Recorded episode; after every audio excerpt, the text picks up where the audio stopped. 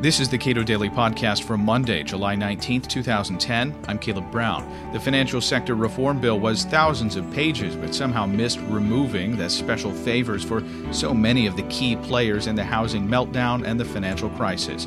Mark Calabria, Director of Financial Regulation Studies at the Cato Institute, comments.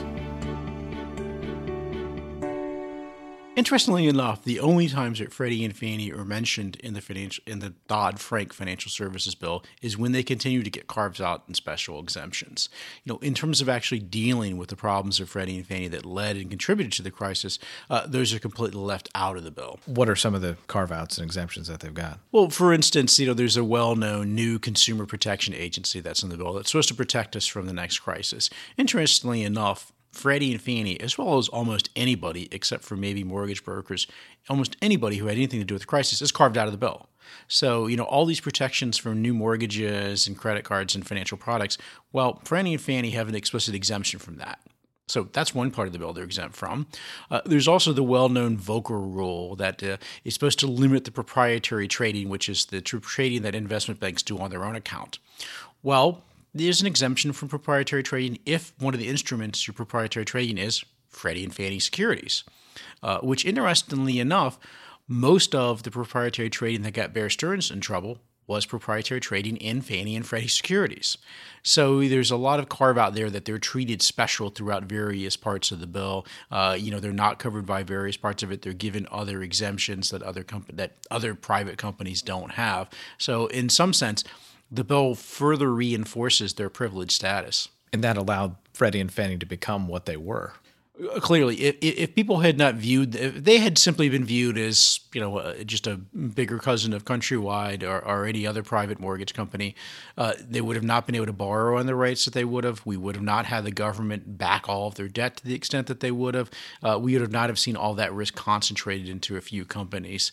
Uh, you know, more or less when, I mean, we had over 400 some private mortgage companies like Countrywide, like New Century fail. And we and we continued on.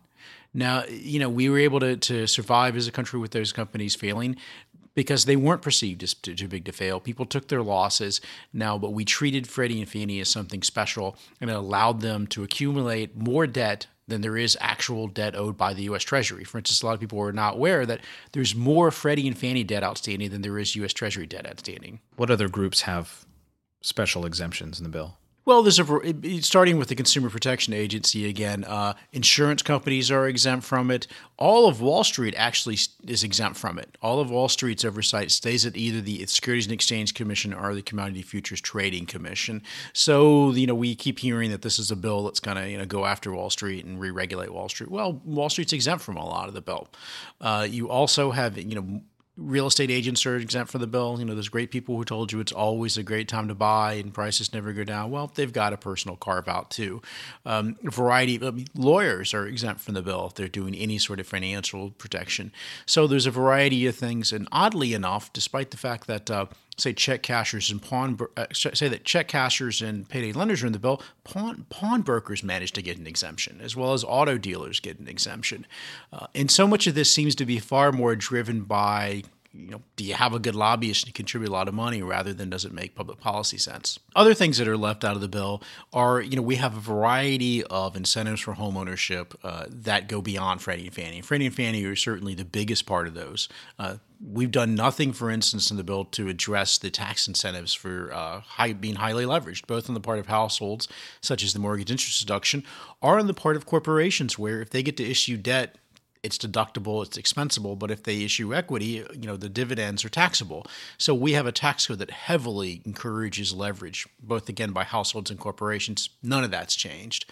Um, we haven't changed any of the incentives, uh, for instance, that push banks to make loans, like the Community Investment Act, the Home Mortgage Disclosure Act. There are a whole set of acts.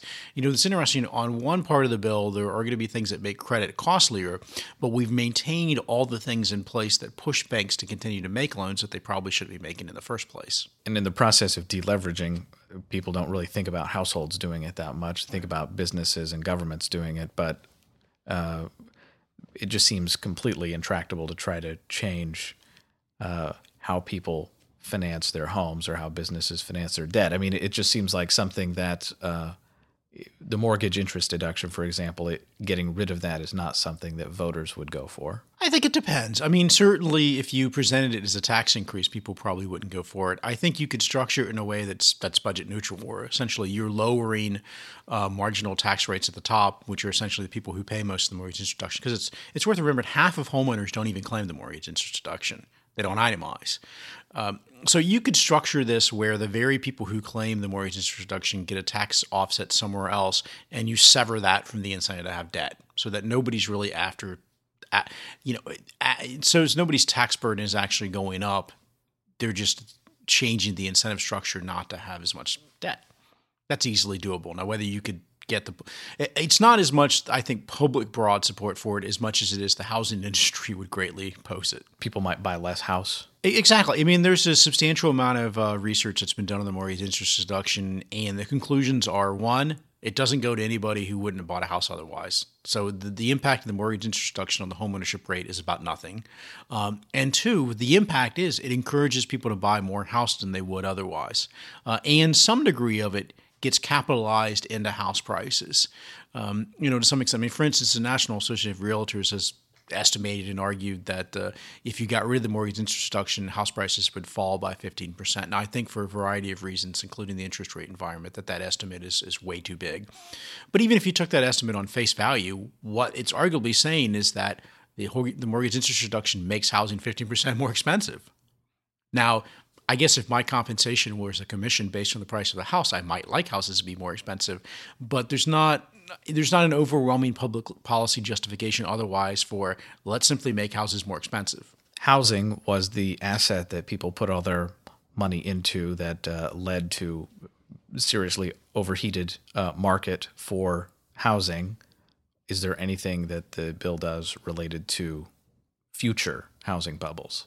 Interestingly enough, I think it's fair to characterize the bill is not actually seeing the housing bubble as the problem. Uh, I think the bill takes the perspective is the problem was that the bubble burst, not that you had a problem to begin with. Uh, and the bill also takes the perspective that you know the problem wasn't credit being too cheap or too widely available, which seems to me obviously it was. Uh, but the bill takes the perspective that somehow credit was too expensive and too predatory. So, in, in many ways, the bill takes the perspective of we didn't have a housing bubble; it was fine. Uh, but that said, you know, if one was going to address the housing bubble, most of the things that, that uh, I and others have talked about, such as Fannie and Freddie, and such as uh, federal incentives for homeownership, go through the demand side. You know, you're increasing the demand for housing. But you know, if you have supply that eventually that, that can immediately come on board to meet that increased demand, then you never have a bubble that begins with. So you really do need some sort of rigidity in supply. You need some sort of supply constraint for to get bubbles off the ground. Uh, and this is one of the things that's gotten essentially close to no uh, no no discussion. I'll, I will note Randy O'Toole here at Cato has talked about it, but he's been about one of the few and that's the fact that you had in many places of the country very strict zoning and land use policies that ended up restricting supply. For instance, uh, on average in California, by the time the builder took a permit to the time he actually handed you the keys to move in was about two years. And so that's a tremendous amount of time for demand and supply to become disconnected.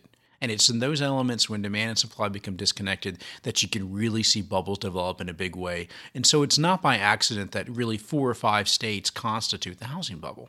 To the extent that the bailout was something that angers a lot of people, what can we expect uh, within this legislation that might actually prevent uh, the Congress from pushing forward with something similar? Almost absolutely nothing. Uh, and I, and I would agree. I mean, what the public is angry and what the public probably wants most in any sort of regulatory reform is to end bailouts. Uh, and this bill absolutely does not end them. What it does is offer the promise of that regulators will so watch the system and so protect us that bailouts won't be needed. Uh, but what's important to, to emphasize is that the ability at least in the part of the Federal Reserve, in terms of its 13.3, the actions it took with Bear Stearns and the actions it took with the AIG, there's some cosmetic language in the bill that's a little bit of an obstacle, but it but there's enough holes in that that almost anything that was done by the Federal Reserve in 2008 can be done again under this bill. And then of course there's the FDIC debt guarantee program that was done during the crisis, which to me is essentially a bailout uh, of creditors. So any of the bailouts that were done by either the Fed or the FDIC could still be done under this bill. Uh, they don't go away. The possibility of bailing out is still there.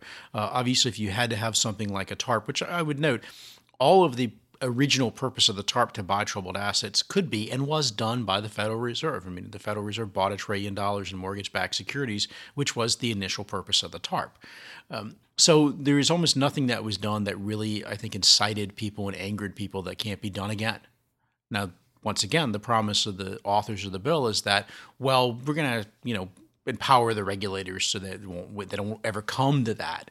Uh, but I think at the end of the day, and as long as financial institutions, and more importantly, the people who lend money to financial institutions, know that they can ultimately be bailed out again, you really will continue to see a lot of risk taking in the economy. So you're not you're not really you haven't increased the the market discipline that you need to prevent crises from occurring in the first place.